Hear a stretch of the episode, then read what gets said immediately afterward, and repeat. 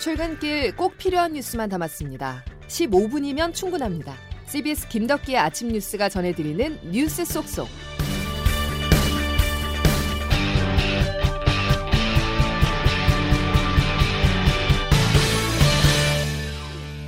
여러분 안녕하십니까. 5월 31일 김덕기 아침 뉴스입니다.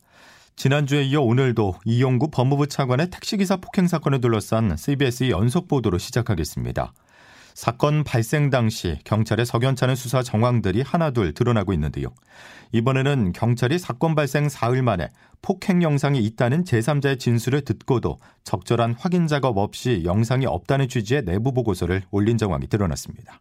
박성환 기자의 단독 보도입니다. 이용구 차관의 폭행 사건이 발생한 지 사흘 만인 지난해 11월 9일 서초경찰서 A경사는 피해자 조사를 진행했습니다. 피해자인 택시기사 B씨는 이 조사에서 폭행 상황을 담은 블랙박스 영상이 없다고 했지만 A경사는 조사 직후 제3자로부터 정반대의 진술을 확보했습니다. 블랙박스 업체 주인이 A경사에게 B씨가 폭행 영상을 휴대전화로 촬영해 간 적이 있다는 얘기를 한 겁니다. 그러나 어쩐 일인지 A경사는 B씨에게 재확인 작업을 거치지 않은 것으로 파악됐습니다. 대신 폭행 영상이 없다는 취지의 보고서가 당일 A경사 윗선으로 올라갔는데 여기에는 2차 간의 혐의를 기존보다 덜 엄한 단순 폭행죄로 바꾸겠다는 내용도 포함됐습니다. 이처럼 이른 시점에 부실하게 결론이 내려진 정황이 드러난 건 이번이 처음입니다. 이날은 서장을 비롯한 다수의 서초서 간부들이 이 차관이 유력 인사임을 인지한 날이기도 합니다. 이때 내려진 결론은 그대로 확정돼 며칠 뒤 입건자 없는 내사 종결 처분으로 귀결됐습니다. 이 사건 봐주기 의혹을 조사 중인 경찰은 당시 서초 서장이 증거 확보를 철저히 하라는 지시를 내렸다고 최근 밝혔지만 A 경사는 그와 배치되는 행보를 보였다는 점에서 지시 보고 과정 전반에 물음표가 붙고 있습니다. CBS 뉴스 박성환입니다. 의혹이 계속되고 있는 상황 속에 이용구 법무부 차관이 어제 경찰 조사를 받았습니다. 19시간 동안 진행된 조사에서 경찰은 이 차관이 본인 사건 처리 과정에 외압을 가했는지 등을 집중 추궁했습니다. 장규석 기자입니다. 택시기사 폭행 사건을 부실 수사 또는 봐주기 했다는 의혹에 대해 경찰청 반부패 공공범죄수사대는 어제 오전 이용구 법무차관을 소환했습니다. 사건 발생 6개월 만에 소환 조사입니다. 이 차관은 오늘 새벽 3시 20분쯤 조사를 마치고 귀가했는데요. 조사는 무려 19시간에 걸쳐 이루어졌습니다.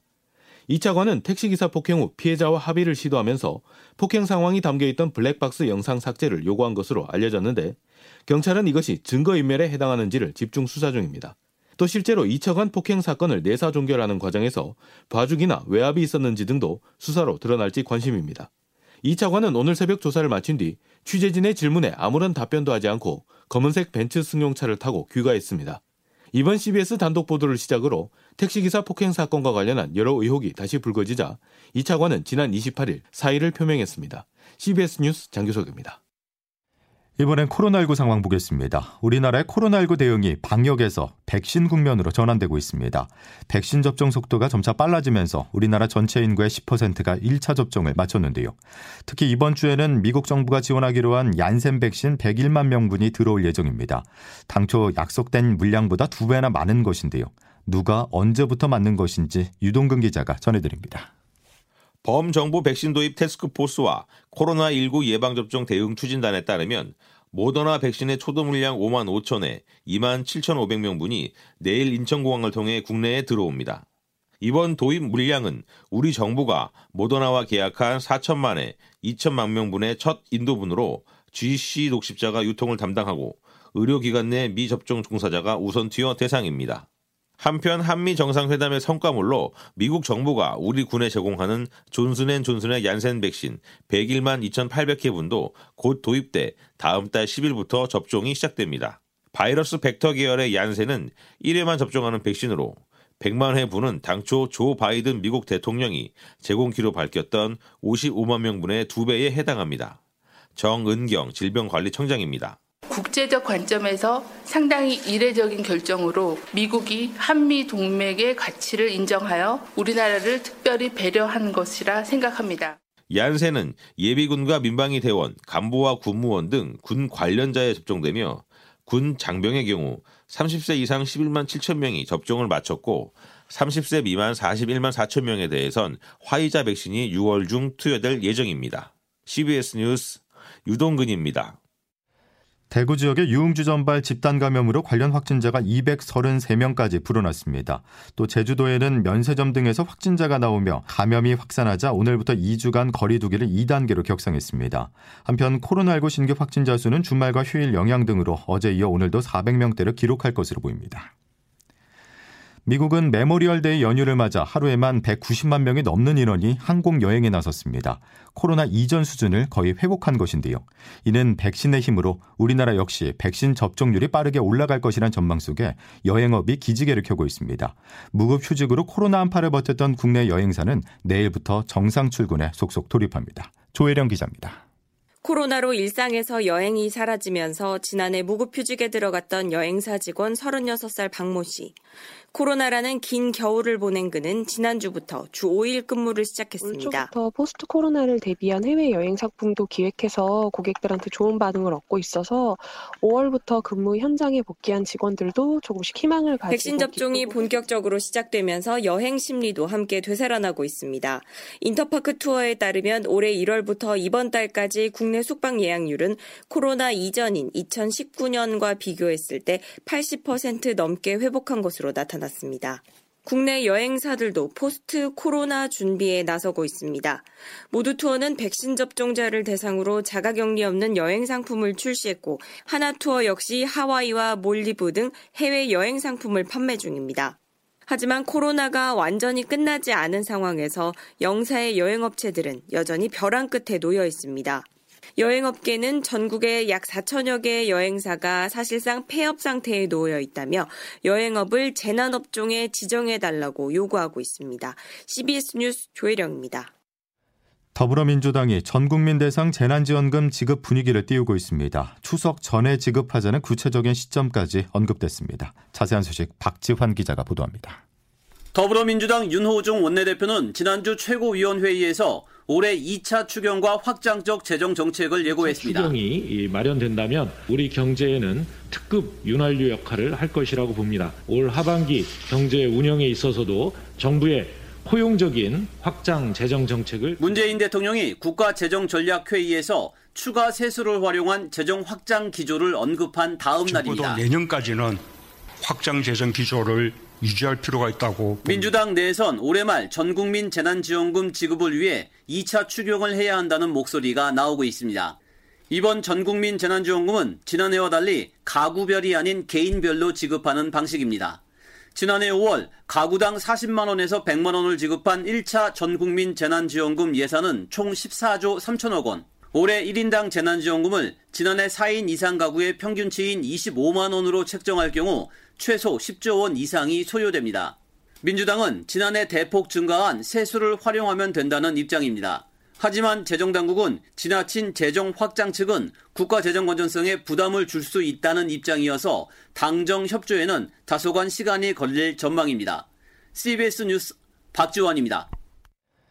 내일부터 집을 팔 때 내는 양도소득세 세율이 최고 75%까지 오릅니다. 다주택자의 매물 유도를 위해서 설정한 유예기간은 오늘까지였는데요. 정부 의도와 달리 매물이 아닌 증여가 크게 들면서 기대했던 효과는 나타나지 않았습니다. 보도에 조태인 기자입니다. 내일부터는 집을 팔 때 적용되는 양도세 최고 세율이 현행 65%에서 75%로 인상됩니다. 지난 6개월 동안 유예됐던 다주택자에 대한 양도세 중과 조치가 시행되기 때문입니다. 현재 2주택자의 경우 기본세율의 10%포인트, 3주택 이상은 기본세율의 20%포인트를 더해 부과하지만 내일부터는 2주택자는 기본세율의 20%포인트, 3주택자는 30%포인트가 더해집니다. 여기에 지방세까지 더하게 되면 납부세율은 최고 82.5%까지 늘어납니다. 예를 들어 3주택자가 서울의 아파트 한 채를 팔아 10억 원의 양도 차익을 얻었다면 내일부터는 8억 2,500만 원을 세금으로 내야 합니다. 정부가 강도 높은 양도세 중과 정책을 내놓고 유예 기간을 둔 건 다주택자들의 주택 매물을 내놓게 하겠다는 의도였습니다. 하지만 양도세 중과 시행을 앞두고 지난달 서울 주택 증여는 3,039건으로 올 들어 최다를 기록했는데 자치구별로는 서초구가 가장 많은 253건으로 나타났습니다.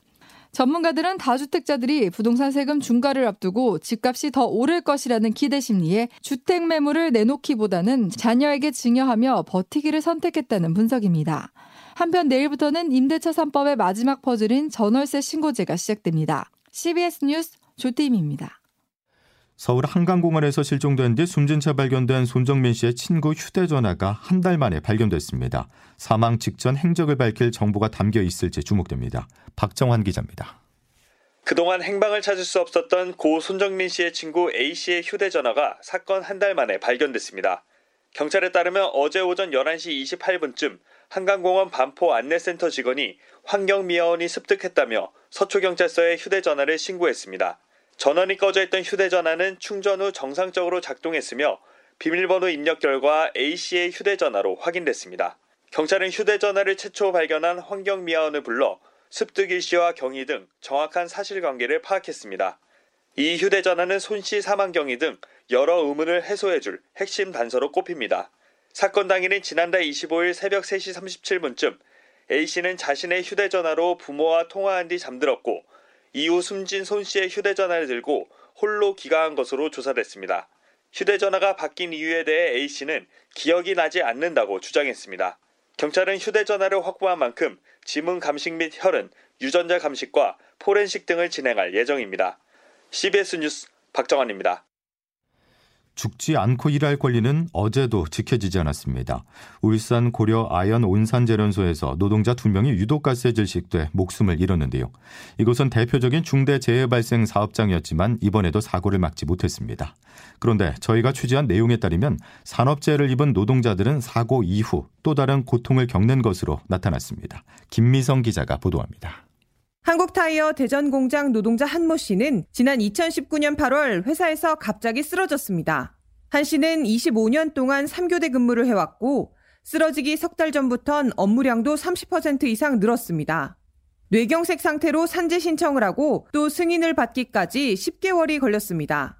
휴직 기간이 6개월이 넘어가자 회사는 규정이라며 해고를 통보했습니다. 한 씨입니다. 신감이죠. 20대부터 지금 이제 50대까지 일을 했는데 와이프도 있고 가정인데 몸이 마음대로 안 움직이고 자꾸 쓰러지고 그러니까 거기다 이제 월급이 안 나오니까 이제 집에 주변에 있는 돈은 다 끌어다 써야 되고 산재로 인정받고 회사로부터 해고 철회를 이끌어내는 건 아픈 노동자의 몫이었습니다. 산재 요양 후 복귀한 정모 씨는 4년 넘게 일한 자리가 사라져 있었다고 말합니다. 제가 만약에 디조에 있으면 디조에 자리를 가는 게 아니라 딴 부서를 가서 완전 사람들을 다시 다 사귀어야 되고 일도 다 새로 처음부터 양성을 다시 하는 거죠. 또 딴 데로 가서 일한다는 거를 좀 두려워하는 것 같습니다. 일하다 다치거나 병을 얻는 노동자들. 회사는 이들을 품지 않았고 노동자들은 산재 이후의 현실과도 싸워야 했습니다. CBS 뉴스 김미성입니다. 이제 기상청 연결해 날씨 알아보겠습니다. 이수경 기상 리포터. 네, 기상청입니다. 예, 계절의 여왕이라는 5월은 마지막까지 굳은 날씨군요. 네, 그렇습니다. 올해 5월은 유난히 비가 잦았는데요. 지난 한 주간에도 비가 4번 정도 내리면서 화창한 햇살이 그리워지는 날씨입니다. 어제도 저녁부터 비구름이 영향을 주면서 전국에 비가 내렸는데요. 현재 서울 등 중북부 지방의 비는 대부분 그친 모습이고 앞으로 이 지역은 구름만 많겠습니다. 다만 비구름의 끝자락에 있는 전라북도와 경상도를 중심으로 앞으로 5에서 30mm 정도의 비가 더 내린 뒤 오전 중에 비가 그칠 것으로 보이는데요. 낮 동안 동 안에는 구름만 많을 뿐 날씨로 인한 불편은 없겠습니다. 현재 아침 기온 어제보다 높아서 서울은 17도 안팎입니다. 낮 기온 서울과 동두천, 철원과 세종이 24도, 대구 28도, 광주 29도까지 오르면서 다소 덥겠습니다. 이번 주도 비 예보가 간간히 있는데요. 내일은 경기 북부와 강원 북부에 한때 비가 내릴 것으로 보이고 목요일 오후와 금요일 오전에 걸쳐서는 전국적으로 또 한 차례 비 소식이 있습니다. 하지만 이번 주는 일교차 큰 날씨 속에 점점 더 낮 기온이 오르면서 낮 동안 다소 더운 날씨가 예상됩니다. 날씨였습니다. 여러분의 5월은 어떠셨습니까? 오늘은 5월의 마지막 날입니다. 잘 마무리한다는 것만큼 어려운 일이 없죠. 아쉬운 점이 있다면 내일부터 다시 시작해 보시고요. 여러분의 6월은 언제나 맑음이 되길 바랍니다. 자, 월요일 김덕희 아침 뉴스는 여기까지입니다. 고맙습니다.